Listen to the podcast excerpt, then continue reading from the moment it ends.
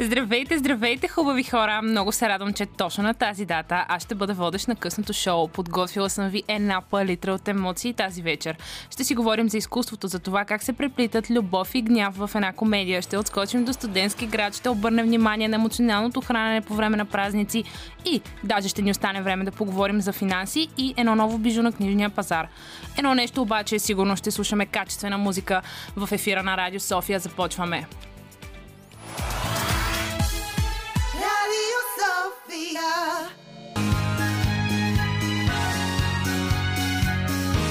Радио София. Късното шоу. Селмира Джума.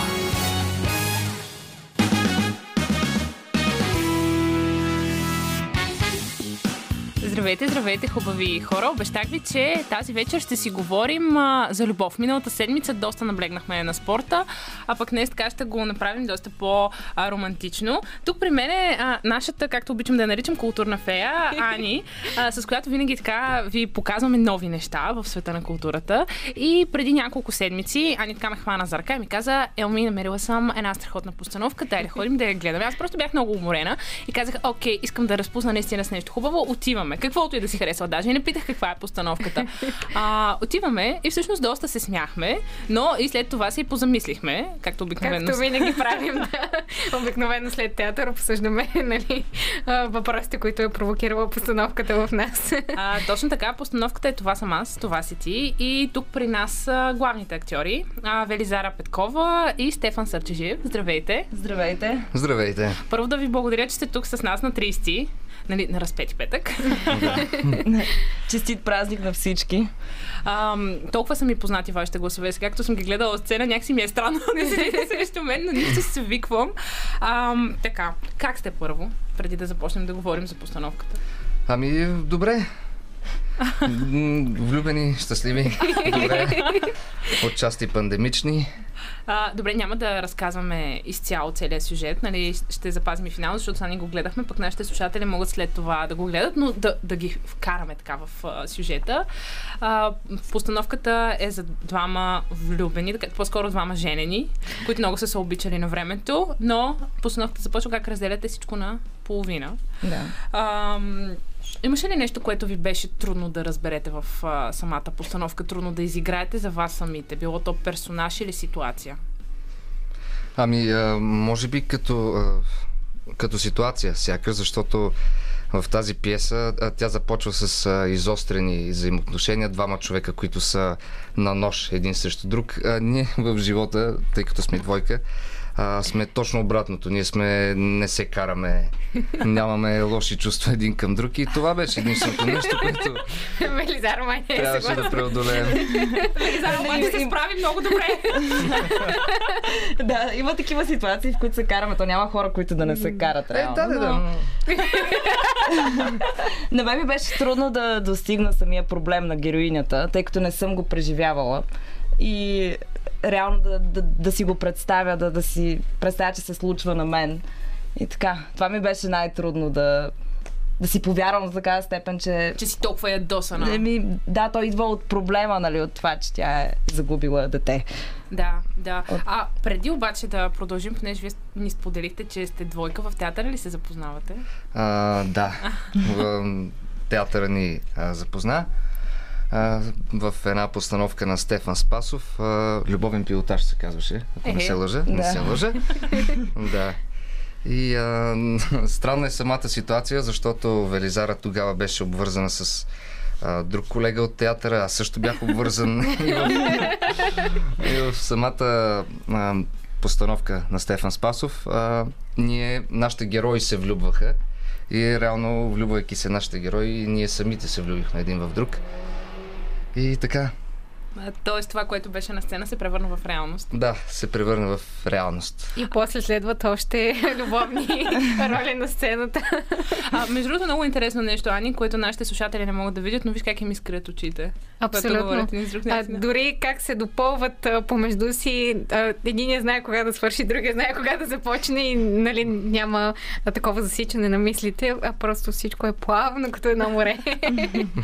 Ам, Абсолютно. Понеже тази вечер говорим за любов, а, кога според вас се губи любовта между двама души? Ами ако е истинска, според мен не се губи. Но реално трябва да я поддържат хората. Е, смисъл да не позволяват на някакви древни неща, битови, примерно, да, да ги ядосват до такава степен и да отблъскват човека до себе си.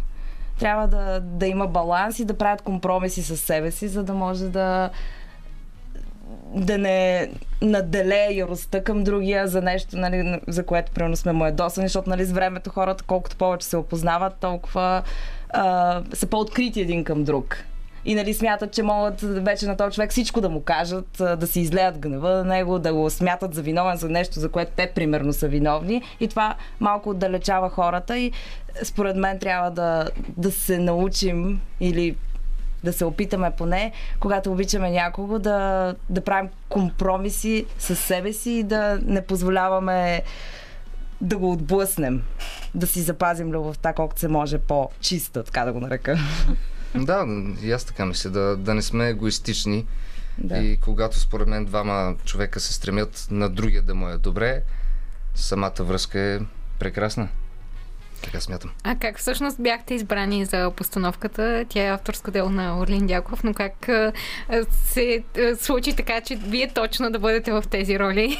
Ами, аз се познавам с Орлин Дяков от преди. Тази постановка беше правена в театъра с друга актриса, но изигра се малко и така нататък. Просто не се случиха нещата.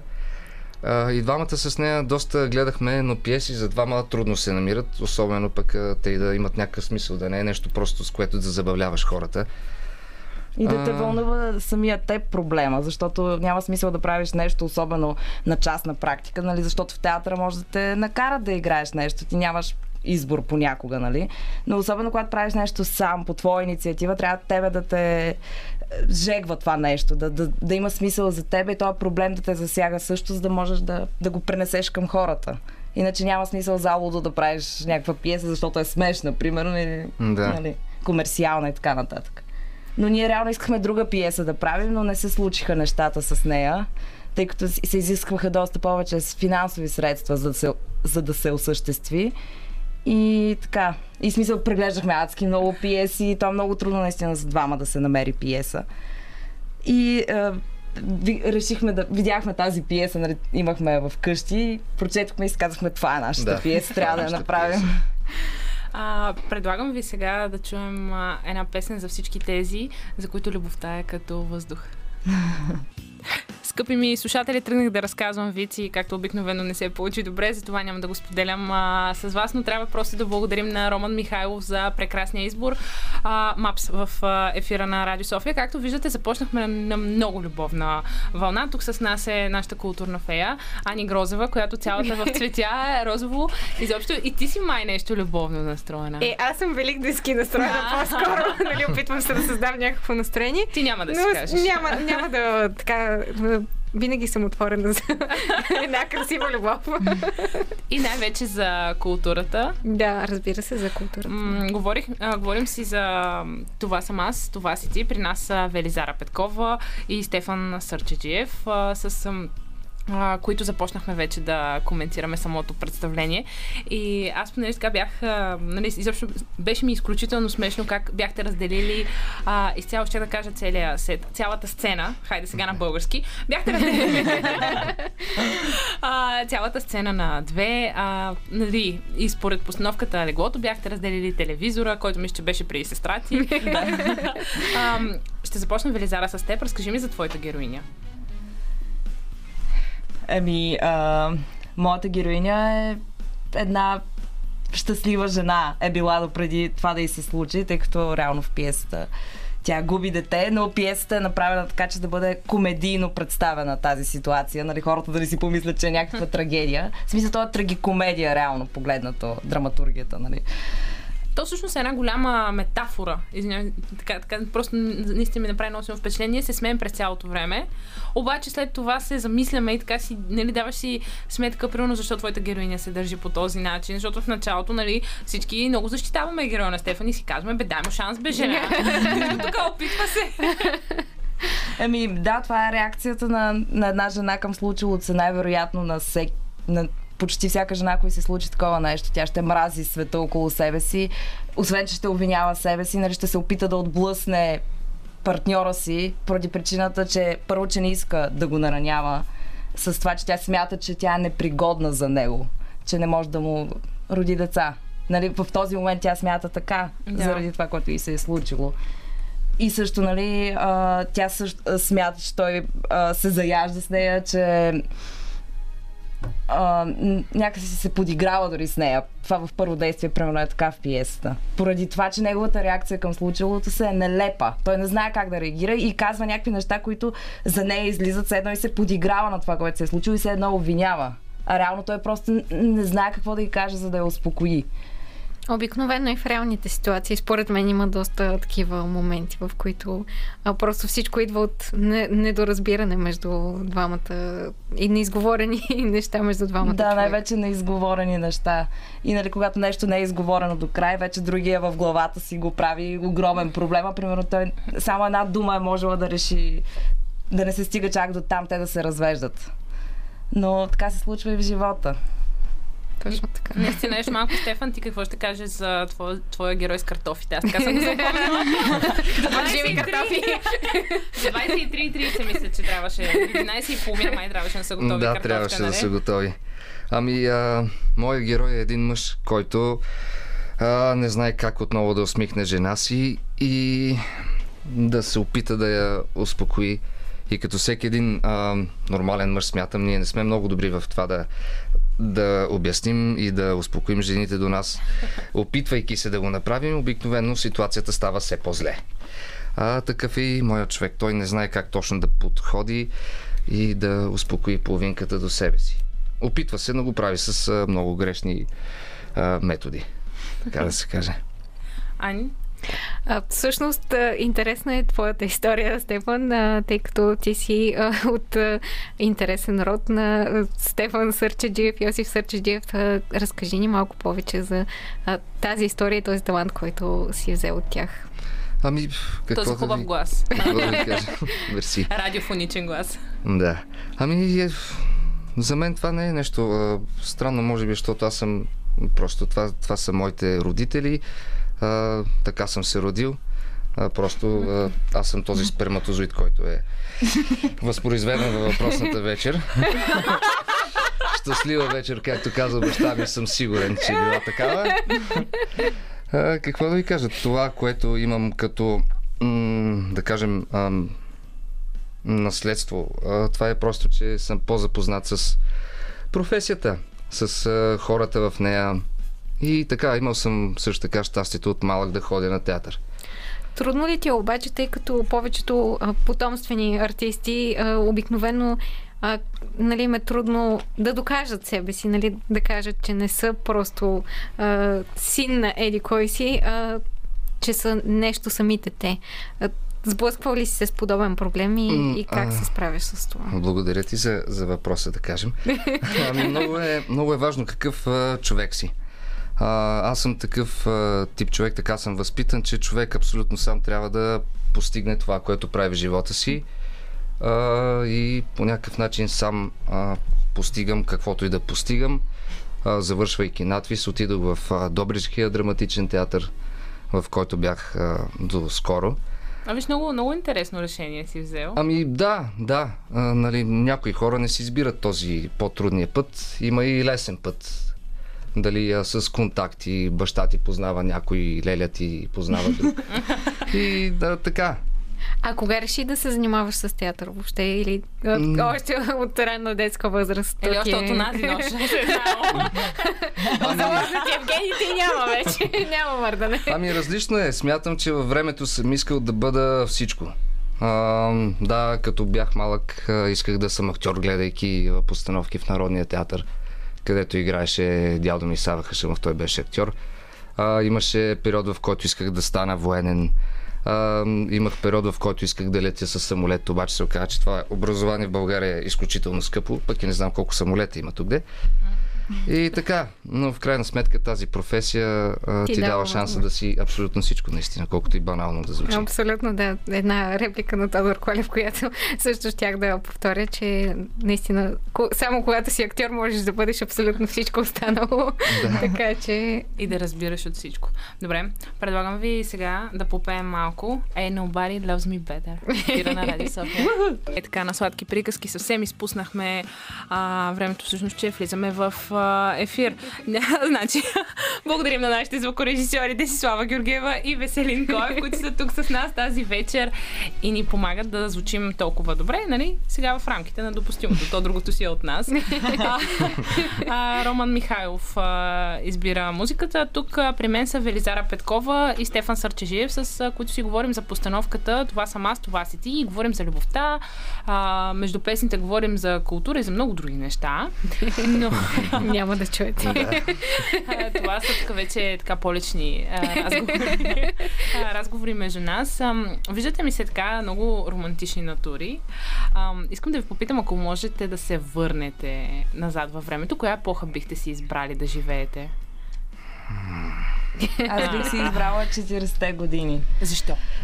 Защото тогава романтизма според мен е бил много по по някакси хората са го оценявали повече. Другото, което много ми харесват а, дрехите, които са носили, колите, как са изглеждали и някакси свет, да, барока, бароковия стил много, много ми харесва. И е, самите хора някакси не са били толкова материално настроени, според мен. В смисъл, да, те са гледали как да оцелеят, умирали са от глад, нали, имало е много проблеми, но ми Но са изглеждали перфектно, въпреки да. всичко. Да, И да, се забавлявали по нали, Ани супер определено. романтичен начин. А, Мой човек си. Да. Да се върнем назад във времето. Ами да, и някакси са били по-свързани с природата, според мен. Така, така ми изглежда от, нали, от а, сегашната ми гледна точка в това време. Така, не знам, така си мисля. Да, и, и според мен това е моето време. Вие трябва да сте Е, заедно. трябва заедно, да, няма как. Това тук много пъти сме го коментирали, между другото, в ефира на Радио София и може би Ани ще ме подкрепи. А, за 90-те години вие сте израсли през тях. Да. А, през тях. Добре. Да. По време Да. на тях. По време на тях. Ам, и тогава липсата на тези технологии, нали, които имаме сега, особено при децата, може би е доста по-страшничко. Разкажете ми за вашето детство. Какви М. бяха така тинейджърските ви години? Еми, аз съм а, реално от Нова Загора, родом. След това с родителите ми се преместихме в Сливен и а, като малка съм израснала на село. И бях много свободно дете, по дърветата съм израснала общо взето. По реката, всякакви такива глупости съм правила. Единия ми дядо беше, имаше коне, нали, беше конен ездач, също съм яздила като малка. И такива неща, смисъл, доста, доста свободно. Свободна съм била, никакви технологии, нали, тогава нямаше такива неща. И някакси това е най-мечтаното детство, според мен, за всички. Трябва да е такова детството на децата, защото тогава наистина аз примерно много обичам животните и той заради моите баба и дядо, нали? И тъй като съм израснала сред животни и по различен начин приемам и природата, отколкото сега децата, които нали, израстват с телефон или таблет в ръцете и нямат представа изобщо къде се намират. Те даже са като някакви аутисти някои от тях, поне по мои наблюдения защото им липсва връзката с природата, с животните, с истинското, нали, реално общуване с други деца, да правиш простоти, да ходиш да се хвърляш с ръката и така нататък. Това е моето детство, общо взето, нали. Ами аз по документи се водя градско чадо. Софиянец съм. Израснал съм в квартал Младост 1, който преди 15 години може да се каже, че беше един от най-прекрасните квартали в София. А, беше много зелен, беше пълен с градинки и съм израснал на територията на така нареченото манастирче. А, там имаше блата, река и там съм си прекарвал предимно летата с моите приятели. За съжаление сега гледката е малко по-различна. А, има доста блокове. Реката отдавна не е река, ами е, а, не знам как точно се води, канализация на Бистрица. За съжаление. Но като минат безброй псевдокапацитети кметове, обикновено се случват така нещата. Но и аз съм израснал по дървета и сред природа. Един много важен въпрос, според мен, който всички така наши слушатели си задават а, в днешно време, разбира се. А, тъй като казахте вече, че сте привържените на по-класическата епоха. а, кой направи първата крачка? Знаем, че със сигурност театъра ви е събрал, но кой беше този, който каза... А, не иска подробности, сме. Я да видим сега кой си спомня. Обикновено винаги и мъжа и жената имат различна версия за първата крачка. Според мен е той, тъй като, нали... То, точно кога, преди, нали, да се обвържем. а, а, аз работих тогава, нали, имах такава сезонна работа на Кранево, на морето. И, нали, отивам си на работа, аз там първи работен ден и изведнъж той се появява от някъде, нали, без преди това да ми е казал, че реално е дошъл на работата, която аз работя и според мен той го е направил за да бъде с мен. Ми, премислено е май. Нали, защото беше много странно, че нали, той не ми каза преди това ще работим заедно. Така пък преди това имахме нали, разни представления в театъра и не го е споменала, изведнъж се появи там. Еми, изненада. И след това той напу- напусна това място, нали, поради разни причини. И, и след това пак се озова уж отиде някъде друга да работи и пак се озова след няколко седмици в Кранево, пак работеше на само, че на съседно заведение до мен и беше, мен беше малко странно, че нали, постоянно идва към Така мен. не печели жена с постоянство. но не съм си мислила, нали, че ме харесва тогава, честно казано. Е, той м- малко по малко е правил крачките. После си давам сметка, нали, аха, той за това така, нали. Да. Ми, въ- възможно е да съм аз, да. Не мога да съм категоричен, но мисля, че съм аз човека, който е направил първата крачка. Да. Сякаш съм аз. Е, да, да, ти беше и после, аз- аз имам още един пример, който ще дам, нали, после като... ме- Доказателство имаш. Пок- Доказателство, да. Да. А после ме покани нали, да излезем на кафе. То бяха след, мисля, че месец и половина, два след като там работихме заедно, Да. така нататък. Нали. И след това той ме покани да излезем на кафе и ми каза, аз така да, нали, да се видим, за да ти кажа, че аз късам с приятелката си, защото той тогава беше приятелка и аз бях добре този човек, защо, нали, какво мислиш? И аз викам този човек за какво? Нали, защо ме кани да кафе да ме пита какво мисля за това, че къс... нали, какво ме питаме? А, бе, мисля, че точно в този момент просто съм ти го споделил. А, да, да. Да ти кажа. Просто имал нужда да поплаче на нечия работа. А, Говорим си за недоизказаните неща, именно това, нали, е, и с първата крачка е свързано с недоизказаните неща.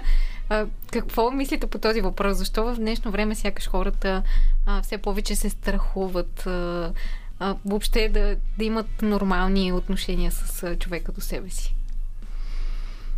Ами, не съм, не съм много сигурен в това, което... Нали, това е някаква моя гледна точка. А, според мен просто хората в момента комуникират фалшиво.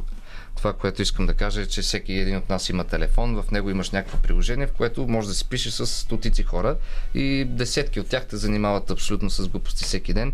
И това е една безмислена комуникация. Най-накрая някой да потвърди моите думи, че нещата не стават през тези а, дейтинг приложения. Приложения за срещане на български. Да, и аз си мисля, че това е много глупаво. Може би това не е начина. Ти, Велизара? Да. Ами, може и също хората да са били наранявани от предни връзки, затова да имат страх от нови, но наистина и тези е, комуникирането по този начин е фалшиво и ти като после на живо, като го видиш човека, се разочароваш, защото, нали, когато а, реално си представяш какво той си мисли, как изглежда в момента, докато ти пише даденото нещо, нали, в, а, винаги е по-розово, отколкото реално е. И така не можеш да го усетиш наистина човека и после е нормално да се разочароваш и да те е страх да общуваш а, с хора и да, нали, да почваш връзки и да излизаш насам натам с тях. Поне така мисля, не знам.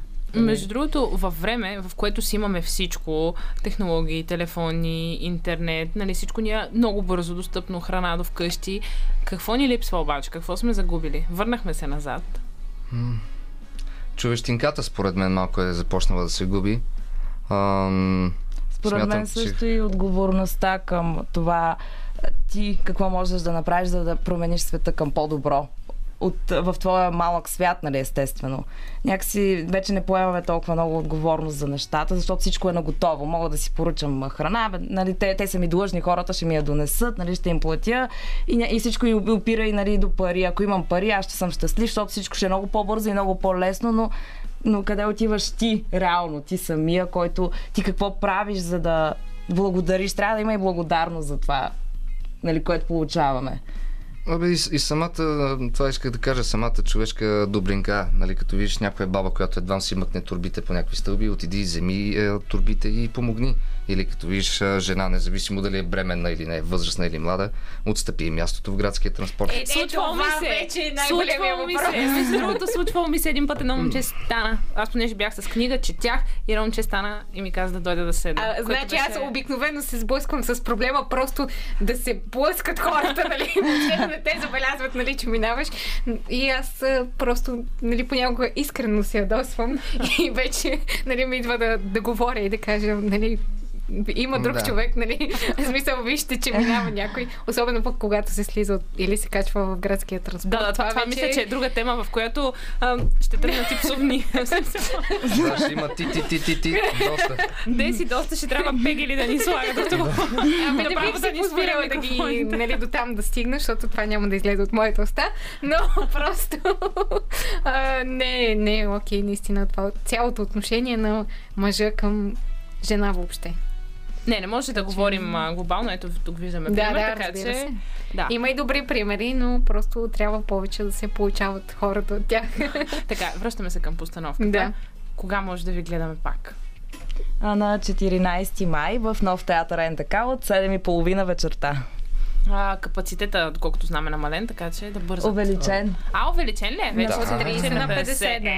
Да. Цели 50% Ние отпуснаха от- вече на тази култура. Клета, да. И да. не се страхувайте, наистина е безопасно в театъра. На разстояние са хората с маски и... Максимум един картоф да хвъркна от Да, сцената. от сцената е Максимум, да. Даже и вие сте разделени помежду си на сцената, така Да, че даже няма ние сме на дистанция. Да, вие доста между другото адекватно сте избрали да, съобразихме се според епидемията. нали? На метър и половина, но пък силно вие живеете заедно, така че Да. при вас тази дистанция не е необходима. Благодаря ви много за това гостуване, че бяхте наши гости. Мерси за поканата, беше ни приятно. Хубави хора, навлизаме много смело във втория част на предаването. Време е да обърнем внимание на компулсивното хранене по време на празници. Защо го правим и как да го предотвратим? За това ще говорим с Моника Христова, но първо нещо за раздвижване. Деси и ти си. Радио София. Късното шоу. Селмира Джума.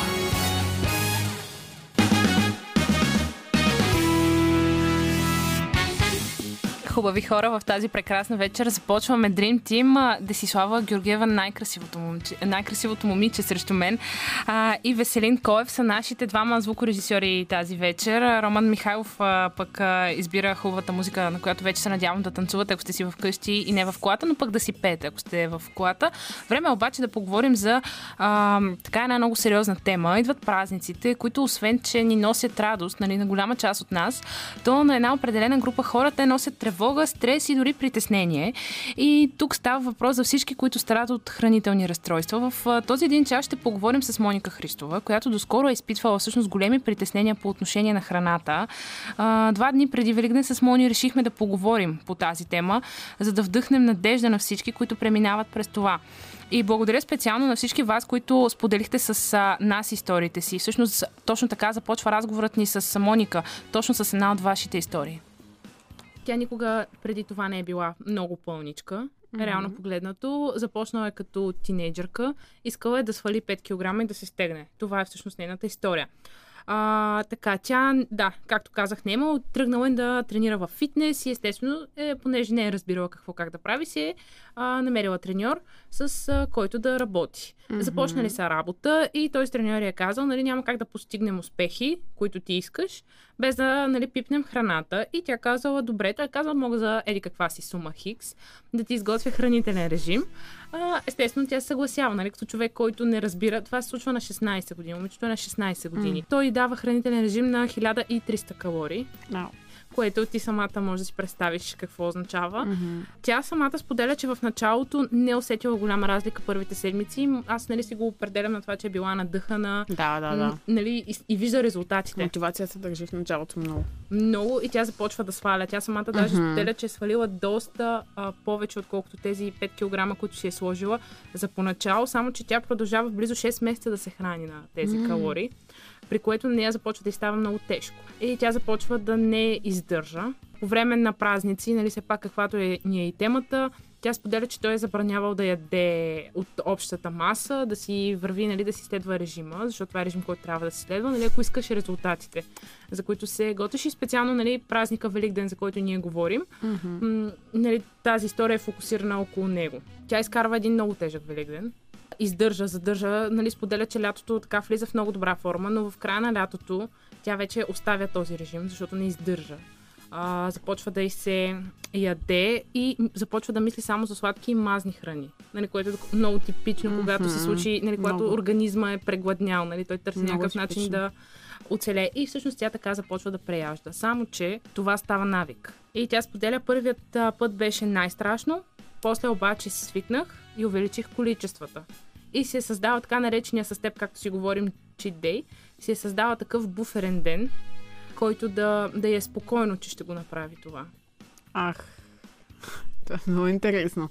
Това при мен не, бе, не се беше случвало. Даже не съм и чувала май така да... Много, много нали, странна история. Тя самата сподели, че после е било много тежко отново да се върне. Тя е стигнала и до помощ терапевтична. Така ли? Да, защото това се е превърнало като фикс идея. То е... Нещо, то което се превръща.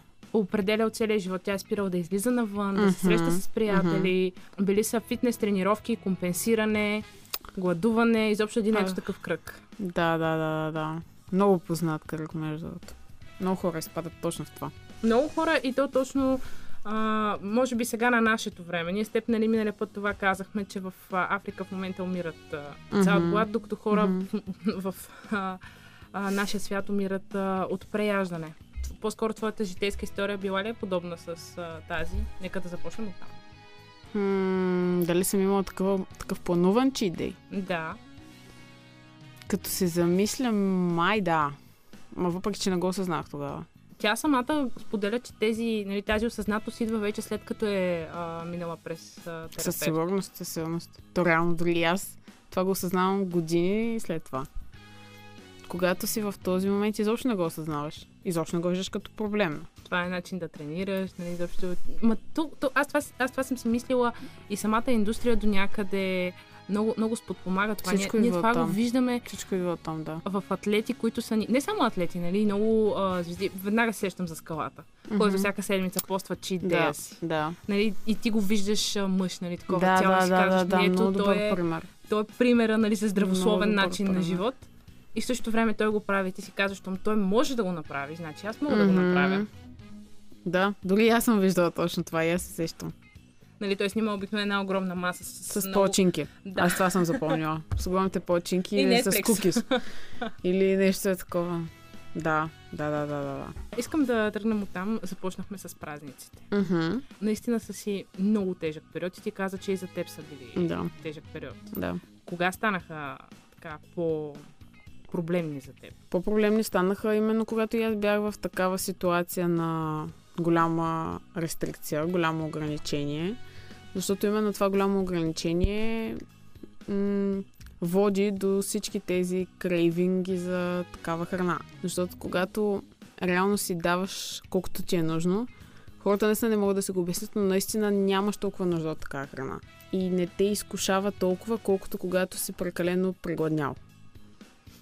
Аз, между другото, си извадих нещо от тази история. Да. Защото нали, ние ще се фокусираме върху момичето и нейния проблем с храната, но Мгм. в случая, нали, не казвам, че всеки път е така, но специално в нейната история тук е виновен треньорът, О, да. който е дал диета на 1300 калории. То е ясно, че тя ще отслабне. Естествено, че ще отслабне. Тя дори да не тренира, ще отслабне. Да, да, напълно вярно. Но напълно какво вярно. правим после? После започваме точно с преждания. Ти си, ти си треньор. А, Мгм. виждаш ли такива хора, които са в а, в твоето обкръжение? О, да, за жалост да. За жалост да. А, много често, честно казано, са мъже, защото мъжете изобщо не могат да разберат психологията на жените и не могат да разберат това, че жените сме страшно емоционални същества и обвързваме много храната с емоциите, а мъжете не са така. Мъжете много рядко биха склонили към храна и биха ги тласнали към храна, ако имат някакъв проблем. А жените почти винаги го правим. Нали? Жена съм също, мога да го потвърдя. Още повече хора, които наистина се фокусират единствено само върху визията, точно те правят точно този тип неща. Най-лесно е за един треньор да даде диета, да даде хранителен режим на малко калории, който ще даде резултат. Естествено, че ще даде резултат, но аз с всички хора, с които работя, наблягам много на това, че не ми е целта да им дам резултата, а да постигнат резултата и да се научат да го задържат след това. Защото какъв е смисъл и просто иначе се получава едно по-дълъг йо-йо ефект. Синдерела Бюрифул в ефира на Радио София. Продължаваме темата за хранителните разстройства. Преди песента чухме историята на една наша слушателка, която сподели а, всъщност през а, какво е минала. И ето какво каза Моника Христова по темата. Точно когато изпаднем в а, едно такова доста, да кажем, нали, както в нейния случай, 6 месеца на Мгм. много ниски калории Мгм. за нея, нали, все пак тя е подрастващ човек. Да. Това на 16 М, години, Това е абсурдно. хормони. Това е абсурдно. Нали, тук са много, много, нали, все пак ние не сме лекари, но са много неща намесени. Много неща. Ам, как може да захраним такъв организъм? Ти самата си била на ниски калории каза, че а, когато нали, му дадем достатъчно, само че много хора, точно когато започнат да преяждат, не могат с достатъчно. Нали знаеш? Ще изхапна една бисквитка и ще изям после Много цялата добре кутия. знам. Едно блокче шоколад и после ще изям целия шоколад. Много добре знам. Реално, нали, мога да кажа това, което при мен е помогнало и, и това, което вече виждам от научна гледна точка, че е помогнало.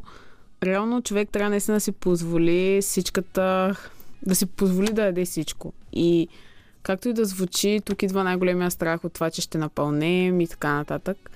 И не мога да го отрека, че не се случва, честно казано, но е факт, че когато за известен период наистина успееш да се пречупиш, че можеш да хапваш всичко, с времето желанието за тази храна намаля. Тук, примерно, при себе си мога да кажа, това бяха рамките на 2-3 седмици, примерно, в които аз съзнателно хапвах повече, но не съм преяждал както съм преяждал преди. Хапвах повече и ти виждаш, че като почнеш да си позволяваш тази храна постоянно, тя, тя наистина губи, губи чара си, така да го кажа. Тя, Вече, вече не е забранено. Да, вече не е забранено и дори при себе си почнах да забелязвам, че аз страшно много почнах да искам да ям много зеленчуци. Просто защото ми харесват ми, карат ме се чувствам добре. И си, Ти си свикнала. Аз позволявам, това да. си мисля, че си е част от, като цяло от а, организма, Да. от а, режима ти. И Напълно. ти искаш, и, нали, когато този, малко или много този режим ти си го превърнала в ежедневие, Напълно. дори нали, като има такива крейвинги, после вече е нормално тялото да иска да се върне. В смисъл, ти се Да. чувстваш по-сита с тази храна, по-енергична, напълно. нали, не ти се доспива. Напълно. А, много ми е интересно ти какво казваш на твоите клиенти, когато дойде а, момента за, нали, когато те питат как да хапвам, как да се храня, защото нали, много хора вярват, че трябва да се яде супер здравословно. Започваш, примерно, само зеленчуци, пиле, броколи, а, ориз, а, картофи на фурна, а, нали, без бомбонок да почерпят не може. А, това сме го говорили а, с теб. Какво ги съветваш ти? Нали, естествено, какво ще посъветваш и нашите слушатели? Това, което съветвам аз хората и реално това е което аз съм минала. А, смятам, че като цяло почти всички хора трябва да добият една култура на хранене, защото хората нямат такава култура на хранене. И според мен един от най-лесните начини е с а, така популярното следене на калории. И те по-скоро са следене на макронутриенти. Като макронутриентите са протеин, въглехидрати и мазнини. Всяка една храна има трите неща. И това не става дума да се следи цял живот. Да повечето хора им е напълно достатъчно дори просто е така два месеца да следят. Да са наясно. Да, просто да са наясно тази храна, какво им дава, колко им е нужно, да добият някаква идея за правилните порции изобщо за тях. Защото дори всеки един хранителен режим, той... Аз това, затова не ги препоръчвам, всъщност не ги правя. А, защото за мен е най-лесно да го дам, но това не учи човек на абсолютно нищо. Той нито знае коя храна с каква да замени, нито знае защо изобщо има такава храна, защо е в такова количество. М- като че на почивка не знае как да действа, защото нещата по режима ги няма. Например, Между другото, почивките са неща. много голям стрес. О, почивките са страшен стрес. Тогава- Горе-долу като празниците. Особено почивки all inclusive. Да, да, тогава или хората напълняват, Мгм, или хората отслабват. Вярно. Аз, ме ми се е случвало а, да съм виждала а, хора, които си носят храна в а, самия ресторант на хотела.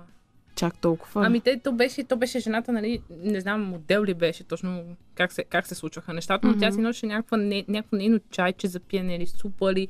В смисъл, тя си го правеше в купичка, но изглеждаше доста странно. И миреше на лимон, нали? Предполагам, че е било нещо такова. Е, това е крайно.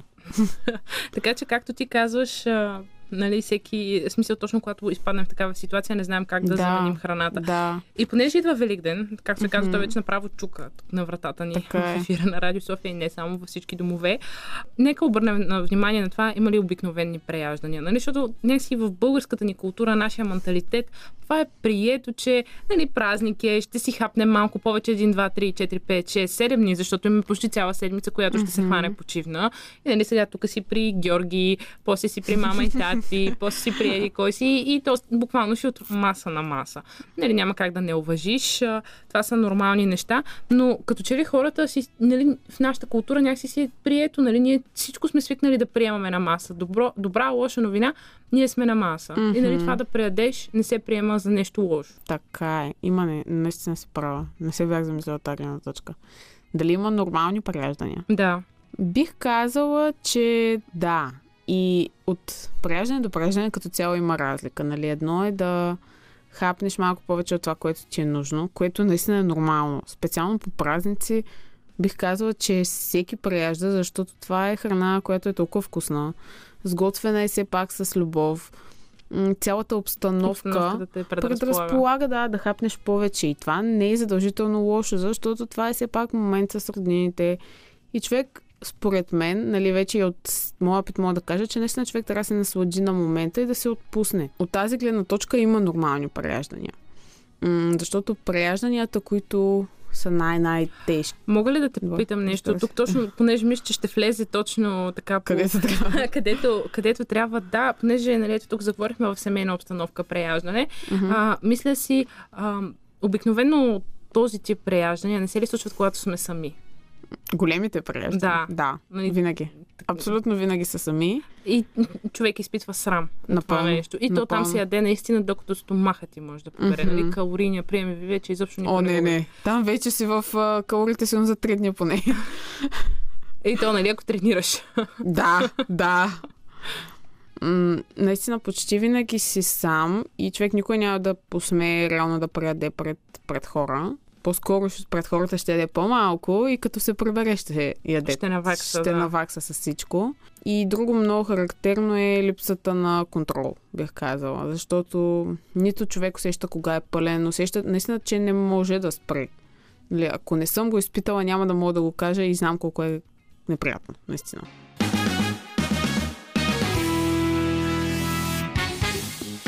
Феникс в ефира на Радио София. А сега е време да обърнем внимание на връзката с храната, която често губим, особено ако страдаме от хранително разстройство. Разговора продължаваме с Моника Христова. Аз тук се чудя, ти в момента споделяш едни много любопитни а, сторита по темата, че точно, точно за този контрол, нали, за mm-hmm. нашата връзка с храната, с тялото ни, това, което искаме сега, това, нали, защото първо ти можеш да си си подготвила от вчера а, храна, но да кажем на обяд да ти се хапва нещо друго. Mm-hmm. В случая ти би ли го заменила? Зависи от ситуацията. В момента бих. В момента бих, ако има какво, но всъщност, всъщност винаги бих. Защото а, с... реално ми трябваше доста време да го науча това нещо, че а, когато потиснеш специално желание за храна, е въпрос на време да все пак да си я набавиш. В смисъл такъв, аз даже дори това съм споделяла преди, че, например, да кажем, че се приберем и страшно много ни се яде сладолет, да кажем. И се опитаме, нали, да бъдем по-здравословни. Така, ще хапнем плод, ще изядем един плод, ще изядем втори плод, ще пием вода, а, може да хапнем нещо друго здравословно, сладко. И накрая ще стигнем все пак и до сладоледа, защото на нас ни се яде сладолед, не ни се яде плод. И в крайна сметка е много по-добре да започнем директно с сладоледа, защото шанса да спрем е много по-голям. А така изяждаме една камара храна преди това, плюс сладоледа. Накрая, накрая се стигаме до него, особено Да, ако ни е вкъщи. Да, нали? да. Абсолютно винаги. Това го казвам пак от опит, защото ми се е случвало страшно много пъти. А, ти самата споделяш рецепти а, нали, на, на твоите сторита. Горе-долу, да. А, може, може да ги видим. Моника Христова на нашите слушатели в а, Фейсбук, а, не в Инстаграм. Там могат да видят голяма част от рецептите ти и вдъхновяващите ти историта, м- в които ти а, нали, споделяш и така да кажем своето пътешествие към това да обичаш храната, да осъзнаваш тялото си. И беше споделила нещо много интересно, че а, вече умееш да спираш до там, докъдето се чувстваш сита. Ах, това наистина казвам, че не мога да повярвам, че го постигнах. наистина не мога да повярвам, защото до сега само бях чела за него. И е, чакай, много е хубаво и е, все още ми е очудващо, между другото. Но определено мога да кажа, че има как да стане. Наистина има как да стане. Като човек, който не е имал абсолютно никакъв контрол и е имал сериозни прияждания, има как, но човек трябва да е търпелив и да търпелив към себе си най-вече, защото дори момента, в който съм стигнала сега, имаше един период, който не беше много готин, така да го кажа, чисто ментално, а, когато се отключваха всички тези м- крейвинги за всякаква храна, момента, в който трябваше да се позволя всяка храна, нормално да хапвах повече, но интересно е, че наистина те лека по лека започнаха много да спадат. И в момента дори без да искам, аз ям по-малко. Което преди насила се опитвах да го правя и не се получаваше. А сега е много различно е. Много е различно и интересно. А затова го споделям и се старая да го споделям все повече. А, тоест в момента се едно някак си чупиш една бариера, чупиш, чупиш го този страх от това, че можеш да напълнеш Да, и минаваш към, а, така, да кажем, едно по-нормално хранене. м, напълно. Искам да обърна внимание на тези здравословни храни, понеже ти спомена за тях. Мгм. Нали, където ги виждаме навсякъде по реклами, нали, колко, колко всъщност са здравословни, бисквитки всякакви, нали, Ох, защото няма да. да. казвам, да не им правим реклами. А, бисквитки, млека на различни фирми, с фибри, без фибри, с не знам си какво. Нали, на които хора, на които много жени реално погледнато вярват. Чайове. За отслабване. Ох, на мен чайове, са, чайовете да. са ми любимите. Аз само Да, да, просто да, чуя, да, че има да. чай, от който се отслабва. Любима тема. А, и просто а, нали, ми се плаче. Но нещо много интересно, както ти казах в началото, хората трябва да знаят каква храна приемат. Напълно. Всичко друго от там бих казала. Реално погледнато, ако сумираме тази здравословна храна, а, от форми, от смокини, от не знам си какво, и сметнем... Не много хора, примерно, вярват, че ако ядат, да кажем, Да, да, по да. а, една шепа кашу, което колко грама е една шепа кашу, зависи ти какво приемаш Зависи- под една шепа. Да, зависи Защото от шепата. Сигурно и 250 грама мога да си гребна. да, да, да. което се равнява някъде на калории почти за един ден. Хайде да кажем, на да. половината. Да, да. Което е ужасно, нали, което си е много. Напълно. И, нали, кашото не може да те засити чак толкова. Нали, Да, да. поне лично мен. Ми, много зависи. Много зависи, да. Така че ти какво ще кажеш за тези здравословни? Предполагам, ти не ги препоръчваш на твоите клиентки. Този тип храни ли? Да. А, ако трябва да съм честна, от подбор на храна, аз само ги насочвам, така да кажа. Към групи. И, да, поставям им някаква основа, но все пак наистина се старая да наблегна на това, че няма храна, която те не могат да приемат. Защото наистина не искам да мислят, че има нещо, което те не трябва да ядат, че е забранено. Просто им обяснявам, че с всяко едно нещо всичко е до количеството, защото дори само с здравословна храна, хо- хората това не, не го разбират честно казано, че дори здравословната храна, когато е в повече, тя е в повече и пак не е добре. Тялото не разбира, че примерно тези хиляда калории отгоре са дошли от а, броколи, пелешко и ориз или са дошли от а, два шоколада. Наистина не могат да го промеят. И затова именно много наблягам на това, че хората трябва да се запознаят с това каква енергия съдържа храната. Защото е много важно. И от това зависят много неща. Хубави хора, това е Моника Христова, която така а, наистина доста надълбоко влезна в а, този проблем и може би най-важното нещо, което трябва да кажем в случая е, че няма нищо непоправимо. Най-важното е на празниците да бъдем сред хора, които обичаме и не бива да се вманячаваме и да живеем в а, крайности. Сега ви оставям с а, София. Време е да отскочим до студентски град. Нашият агент Михаил Митев оттам се връща. Той ще ни каже има ли посещаемост в дискотеките и студентите всъщност ще ходят ли на дискотека. А след това Кузман Илиев ще ни представи книгата си Кой контролира парите ни. Започваме.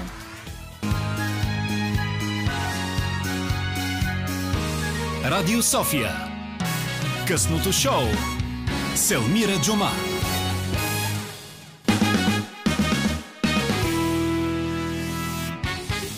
Хубави хора, започваме с много така преповдигнато вече настроение. Dream Team заедно с а, Десислава Георгиева, нашата прекрасна звукорежисьорка тази вечер. Музикалният избор е на тази вечер нежния Роман Михайлов. А пък тук при мен е едно а, добро момче от студентски град, а именно Михаил Митев, който е нашия агент там. Здравей, Мишо. Добър вечер, Роми. Винаги ми е приятно да гостувам в а, твоето предаване. Така. Бихте засякла сега, но понеже сме Защото на разпети петък. лъчезарна, да, винаги Е. какво да си кажем. Подмъжи се. Давай. Не сега, след ефир. А, а, сега, ние днес с теб а, така се разбрахме да минеш през студентски град и да ни кажеш какво се случва там, вече след като се отварят заведенията. Първо така, на теб какво ти направи впечатление? Какво се е променило в студентски град? Това, което ми направи силно впечатление, е, че наистина вече започнаха дискотеките да, а, от, да се чистят, ако мога така смело да кажа. На две-три места през минали седмици, докато обхождах студентски град, видях, че се правят, а, нали, така смело мога да кажа, нелегални партита. Някои така барчета бяха затворени с едни а, черни като пердета. Както аз им викам, сложили са кепенците. Цепенци, да, и в един момент, както си стоя с приятели и се разхождам, в един момент влизат някакви хора там. А, и си казвам точно като тебе какво се случва и в един момент оставам така в рамките на 10-15 минути. Втори, трети, в един момент някаква компания влиза. Така че такива неща са случвали 100% и без а, да, да бъдат твърни. Ама сега хората искат да си ходят в общи линии. Няма как, няма как да бъде спрямо това нещо. Това ли ти е общото мнение? В смисъл, твоя поглед върху темата, че хората искат да ходят на дискотека? А хората, които разпитах, в общи линии те... Говорим за студенти, млади Да. хора тук. А- Добре, знаеш ли какво ти предлагам? Да. Нека да чуем какво са ти отговорили хората и след това ще го коментираме. Нека. Ще посетиш ли сега дискотеките, като са отворени и защо? И дали са ти липсвали? едва ли ще посетя дискотеките сега. По принцип, на мен по никакъв начин не ми е повлияло това отваряне, затваряне специално на дискотеките, защото този период при мен отмина преди няколко години и не ходя по дискотеки. Затова по-точно не бих отишъл. За сега не мисля да посещавам дискотеките, поради простата причина, че първо отварянето им не е навременно и а, вакцинационната кампания не върви много добре и продължаваме да имаме висока заболеваемост и смъртност от COVID. Така че предпочитам да изчакам, предпочитам да отивам на по-открити пространства или на, на, на, на други места извън градовете където няма много струпвания на хора и пак мога да си прекарам добре. И не планувам да ги посетя следващите дни или седмици. Честно казано, не съм усетила някаква, кой знае каква липса или нещо такова. Но в бъдеще с а, компания, ако се съберем, бих отишла. Нямам а, притеснения. Не мисля, че е по-опасно, отколкото някоя спортна зала или магазин или каквото е да било друго. Ами да, ще посетя дискотеките при първа възможност. А, да, липсваха ми, мога да кажа. А, не мисля, че дискотеките и заведенията са чак такъв фактор за а, заболелите и смъртността от а, коронавирус. Например, някога с испанския грип не са имали нито дискотеки, нито такива неща, ама пак са си измерили половина Европа. Така, доста а, интересни мнения. Да започнем от там. Направи ми впечатление, че в началото хората, студентите всъщност, които ти попита, казаха, че не искат. А, нали, за тях дори нали, първото момче каза, че за него дискотеките дори вече не са нещо, кой знае какво да. Не, то, как се казва, трябва да им се наживееш и после вече...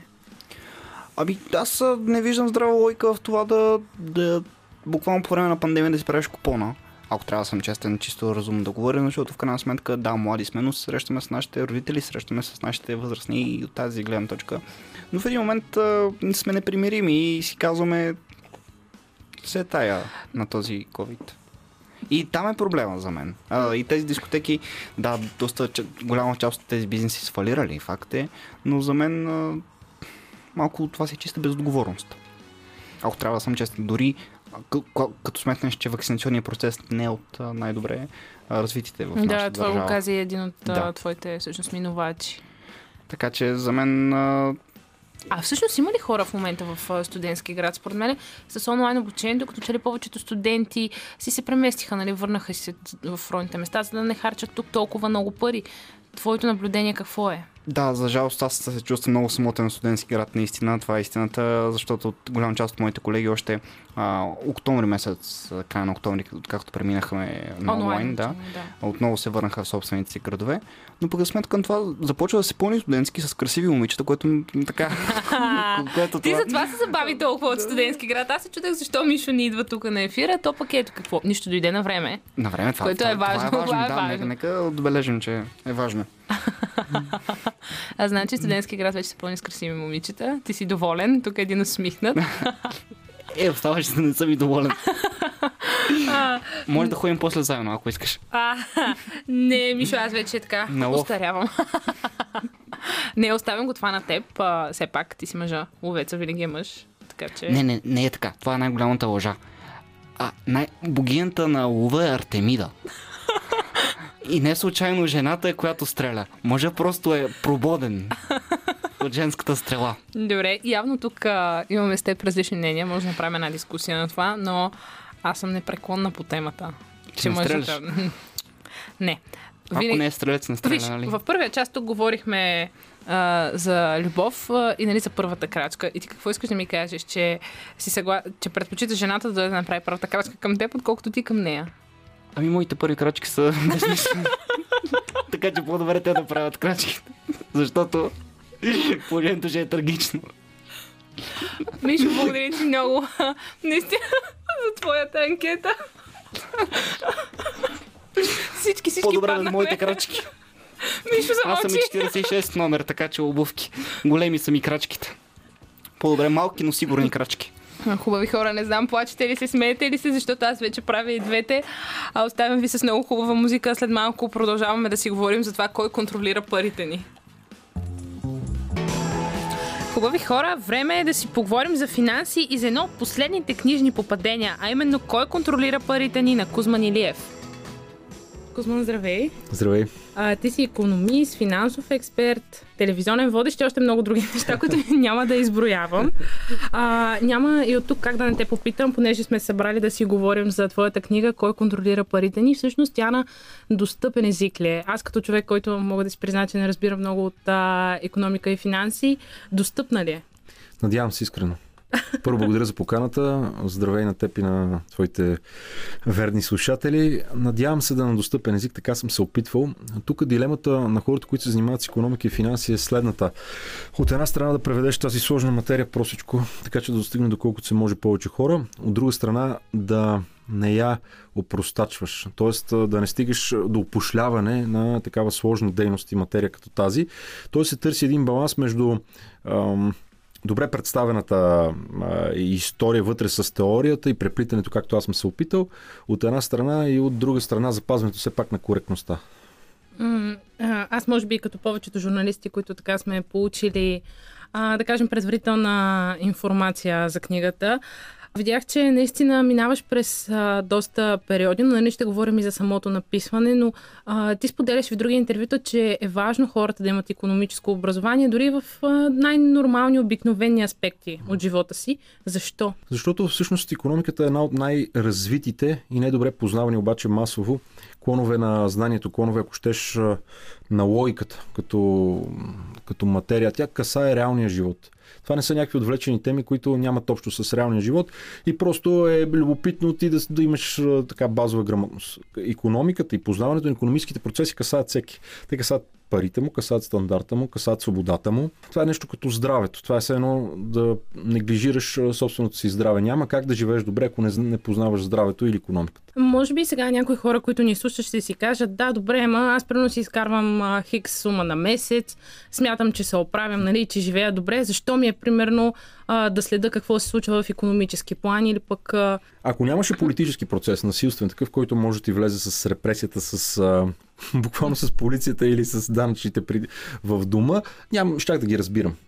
Защото економиста моментално му изчезва функцията, ако нямаше такъв политически репресивен процес. Много важно как функционира економиката, как функционира живота, как функционират човешките отношения, кой го интересува. Само, че не е така. А, съвсем реално, може ти и, и почти неизбежно в рамките на един човешки живот професионален се налага да си имаш работа с економическата криза, която идва на цикли. Тя те удари, тя може да удари, както казах, твоите спестяване, но и бъдещето на твоите деца но и работното ти място. В някакъв смисъл и свободата ти и възможността да имаш лично, лично пространство, лична собственост, някой да навлезе в нея и буквално да може да злоупотреби с това. И всички тези неща са теми на економическата наука. Тя Може те би- засяга. Много добър пример е в момента и COVID-пандемията, през която минаваме. Много хора останаха без работа, много хора трябваше да се обърнат към спестяванията си. Точно това, което и ти каза. Кой си мислил, че ще има такъв черен лебед като пандемията? Едва ли не нещо, което не можем да предвидим. Истината е, че самата пандемия е само повод. Който следи економическия процес, щеше да е готов за това нещо, че то предстои. Винаги ще има някакъв катализатор. Той може да е пандемия, но той може да е война, той може да е някакво геополитическо сътресение или културно, или тероризъм. И правителството да използват тези миловидни предлози. Често пъти те са миловидни предлози, защото като цяло, като риск не са толкова големи статистически за населението. Ако видите и колко, за съжаление, много хора, които си отидоха, но като, като, чисто като статистика, голямата част от населението на Земята ще оцелее. Само, че какво ще е загубил в този период? Било ли е достатъчно грамотно да отстоява свободите си, защото тези интервенции на меси, които днес имаме спрямо свободите ни, и економическите, и социалните, и политическите, те остават. И, те, и във времето те се надграждат. И ако погледнем генезиса и развитието на човечеството, Първа световна война, изема се страшно много от страна на правителствата, сега ние ще водим война за вашето добруване. Почти не се връща държавата назад от това, което е взела. Втора световна война същото на скоци, на етапи се върви само на все повече и повече контрол. Сега по време на пандемията, например, а, толковите борси паднаха, акциите паднаха изключително много. И така, нали, да кажем, ако човек е образован и е наясно с тези неща, ето както ти каза, че ако ги следи предварително, нали, би могъл да го предотврати до някъде. Много хора по този начин се възползваха и успяха да влязат на стоковата борса. Да, и, и на фондовете, и на капиталовия пазар като цяло.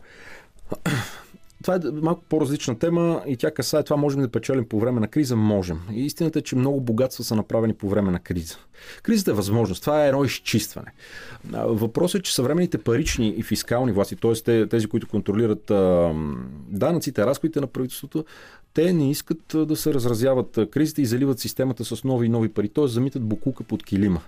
Ние трябва да сме готови и за това. Ето, вие дадохте много добър пример за това как а, изведнъж идва COVID-пандемията и много хора остават без работа. И в един момент те обаче са свикнали да живеят в една изкуствена среда на това, че а, всеки месец дохода идва. Само, че той в един момент спира да идва.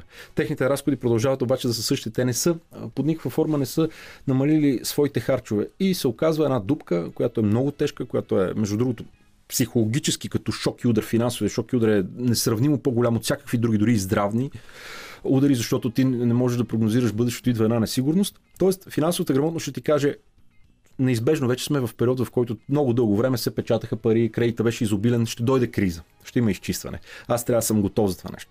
Трябва моите разходи да са максимално изпилени, да имам буфер, да мога да издържа поне 6 месеца с един фонд, който аз съм заделил, да, да съм готов общо взето, че моята съдба си я контролирам аз, но има фактори, които не зависят от мен и те са политически, економически и те се случват. Аз трябва да съм грамотен, за да знам как да отговоря. Един наистина, наистина романтичен Роман Михайлов. Драги ми слушатели, чувате сега. Това е неговия, разбира се, музикален избор. Явно той така влезна и той в едно любовно настроение, както нашия Мишо от студентски град е решил и той да сваля мацки нашите слушателки. Чухме Белослава, сега обаче а, е време да продължим темата за финанси, а, защото е важно човек да разбира от тях. И А, продължаваме да обсъждаме това в интервюто ни с а, Кузман Илиев. Един от въпросите, на който обаче ти даваш отговор в книгата е как да оцелеем по време на криза. Опитвам се да засегна темата. Тя е много, много голяма и много а, важна и дълбока. При всяко положение ние трябва да, и да спазваме едни базови принципи, които съществуват от всъщност както свят светува. Това са базови принципи, в които ние винаги трябва да имаме един ликвиден ресурс, т.е. кеш, с който да можем да посрещнем спешни нужди, не дай си Боже, здравни или битови. Чупва се колата, покрива се продънва или нещо подобно. Този ресурс трябва да го имаме. Ние трябва да следим какво се случва на финансовите пазари и да инвестираме. Има периоди, в които економиката расте. Защо да не участваме, да не спечелим, да излезем, когато считаме, че нещата са станали прекалено грозни и опасни и да сме спечелили нещо за нас и нашите е, деца, да сме буквално сме се възползвали. Има един ресурс, с който трябва да спестяваме и да, буквално ако искате, като виждаме проблем в системата, ами да а, залагаме срещу нея. Злато, сребро, а, такъв тип а, стоки. Айде да ги наречем стоки като клас активи. Това са неща, които ни дават едно спокойствие, че ние сме диференцирали, т.е. не са всички яйца в една кошница, имаме една базова грамотност. Истината е, че книгата е по-скоро макроекономическа и показва економическо знание, отколкото е насочена към лични финанси, но те са вкарани вътре, така че да е и практично. И да е практична. А, добре, мисля, че близо 7 години пишеш книгата, нали? Ми, може би един период от 7-8 години, в който се развиват а, историите вътре. А, значи мога да кажа, че със сигурност поне от това време ти следиш а, економическото състояние а, в България и не само в света, защото то всичко е свързано, няма как. А, какво ти прави впечатление? Да кажем, какъв анализ би могъл да направиш през тези 7 години? Какво видя ти? Сега вече прочитайки е готова книгата. През тези 7-8 години а, се случва още от същото. А, Както казах, много дълго време ние живеем в една изкуствена среда, в която лихвите са смъкнати нарочно. И целта е на политиците, сега трябва кредитът да е изобилен, хората да взимат пари, да, да теглят заеми, да си купуват коли, да си купуват имоти, да инвестират, а, финансовите пазари хвърчат. В един момент обаче се натрупват страшно много грешки, защото всъщност това е необезпечен кредит. Той няма срещу него реалните тухли, ако щете да завършите проектите. Няма, хората не са се отказали от това потребление. Идва периода на кризата. Вместо да се остави да се изчисти тази болезнена, той като едно оздравяване, когато си се разпул и ял прекалено много, трябва да почне спорт. Не, те казват, не, не, още, още да инжектираме, още морфин за болката, още наливане на кредит. Не бива да, да има процес на изчистване. Само, че когато го правите и го отлагате това нещо във времето, и може да го правите, тъй като парите са отвързани, вече няма такова няма златен стандарт. В един момент дълговете са толкова големи, че не могат да бъдат изплатени. И те са вече на държавно ни- равнище. Ако предната криза, дълговете на държавите, конкретно, които трябваше да спасяват частния сектор, бяха средно 70-80%, поглеждайки една Франция и една Испания, Днес те са по 110, 120, 130, вървим към едни неизплатими задължения спрямо брутния вътрешен продукт. И това показва, че м- ние вървим към една финансово-економическа пропаст, към едно голямо безумие, на което трябва да се сложи край. И гражданското общество има тази задача. Защото политика, той е 4 години, той гледа да го изтласка този период извън неговия мандат и няма да си сложи хикса на политическата кариера или да остане в историята като човек, който е предизвикал балона се спука. Само, че това не може да има а, това, това нещо ще има край. Не може да е до безкрай. А, ти със сигурност няма как в момента да ни преразкажеш книгата, но кой контролира парите ни? Парите ги контролират политиците. Казвам го изключително опростено и го казвам с съжаление. Защото идеята, когато парите се появяват, те се появяват като една най-търгуема, най-използвана стока, златото, да речем, в началото.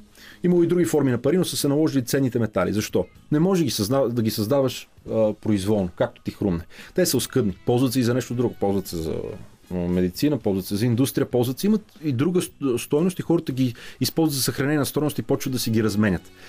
Това нещо след края на Първа световна война, между този период, Първа световна война и 71 година окончателно, се къса като връзка. Политиците казват, стига да сме свързани ръце, стига тези белезници, които златото ни връзва, окончателно късаме този стандарт. Ние трябва да можем да ги печатаме, да ги създаваме като цифрички, за да можем да контролираме економиката. Това е невероятна власт. Ето затова и под заглавието е власт, Власт манипулация. спекула, да. Спекула. Това дава храна на изключително голяма спекула. Къса финансовите пазари, в които се наливат тези новонапечатани, създадени от нищото пари от реалната економика. Те вече финансовите пазари не финансират реалната економика от спестители към фирми и към държави, и към индивиди, а те си имат свой си живот. Там се наливат едни инжекции, те си растат. И си имат... Економиката се срива, обаче финансовите пазари си растат и това често пъти изумява и вече всички знаят на пазарите, че това е извратена, безумна ситуация. Тоест, това е една понзи схема, една а, фундаментална голяма лъжа. а, в която един социален експеримент всъщност. От 71 година ние живеем в такова нещо, света не го е виждал в историята. Има моменти на хартийни пари, политически контролирани, днес от централните банки, които всъщност са някакви агенции към правителствата, изпълняват техните е, по, поръчения, въпреки че по мандат нямат право да го правят, те го правят. И никога в историята не сме имали цялата система в световен план да е така. И най-страшното е, че винаги, когато е имало такъв експеримент, той е завършил с хиперинфлация, м, обесценяване на спестяванията, войни, за да, с, с които са се финансирали тези харчове се финансирали много по-лесно, а днес войните не са като войните в средновековието. Две армии се сблъскват една срещу друга, бият се 15 минути на полето, така буквално дребни армии, а населението почти не разбира. А, или се влиза в някое село и за съжаление се злоупотребява, но не. Днес те са абсолютни масови, има ядрени оръжия. Lean on me в ефира на Радио София. Пък ние продължаваме разговора с Кузман Илиев, който ще ни каже как социалните медии влияят на нашите финанси. От тук нещо друго, което обаче ми направи много голямо впечатление, че в книгата си описал как социалните мрежи а, прилагат мека цензура. Какво имаш предвид под това? Ми видяхме това, което се случи с Тръмп. По време на изборите в Съединените Американски щати социалните мрежи и медии взеха страна. Де факто те изолираха привържениците на Тръмп, спряха много профили, стриха профили, стриха интервюта на Доналд Тръмп. Някой ще каже, това е тяхно право, те са частни компании, имат право да го правят. Истината е обаче, че те оперират в една институционална среда, правна. Правилата се пишат от други политици. Съответно, тези е, социални медии взимат предвид каква ще е следващата политическа конъюнктура. Те се съобразяват, техният статут може да се промени и те в един момент да бъдат като да, да се третират като конвенционални а, медии и това ще е много тежко и тъжно за тях, защото, а, знаете, конвенционалните медии носят отговорност за това, което се пише вътре. И те знаят, че във всеки момент този юридически шантаж може да стане съвсем голяма реалност и взимат страна и правят една цензура, мека цензура, защото истинската цензура е само когато държавата се намеси и забрани определени възгледи. Ам, когато да речем някаква част на медия има редакторска политика и отказва да пуска в при нея определени материали, това не е цензура. Цензура е само когато държавата с репресивния си апарат я наложи. Но когато тя прави режима, при който се регулират социалните мрежи и медии и те работят с тази презумпция и взимат решение, като че ли утре ще има наказание, ами с, това е цензура, само че е мека, не толкова видима. С теб преди разговорът се заговорихме за биткоина и ми е много интересно какво е твоето мнение за биткоина. Аз съм фен на технологията, по-скоро блокчейн. Това е инфраструктурата, по- посредством която вече децентрализирано хората Самите могат да обменят. Да. да, да обменят. А, коя точно валута, криптовалута ще се наложи, ще стане пари и дали ще стане пари, някой, който има кристално кълбо, ще ви каже, аз не. Само, че това е една страхотна възможност, действително вече да се тези централни банки, които контролират парите ни политически, да бъдат прескочени. Тоест вече да можем а, да минаваме без тях. Този шанс е исторически. Той е а, голям и велик. А, обаче, пак казвам, а, това, че никнат като гъби а, такива валути, е, има и доза спекула там, доста сериозна.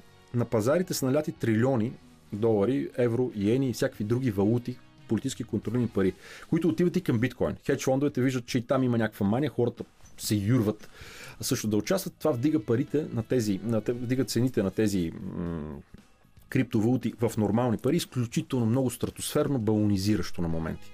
Някой, който влиза без да познава конкретната а, криптовалута, защо я купува и с каква цел, като а, застраховка срещу системата ли го прави или като спекула, може да се окаже в ситуация да загуби страшно много пари от флуктуацията, от колебанието в цените.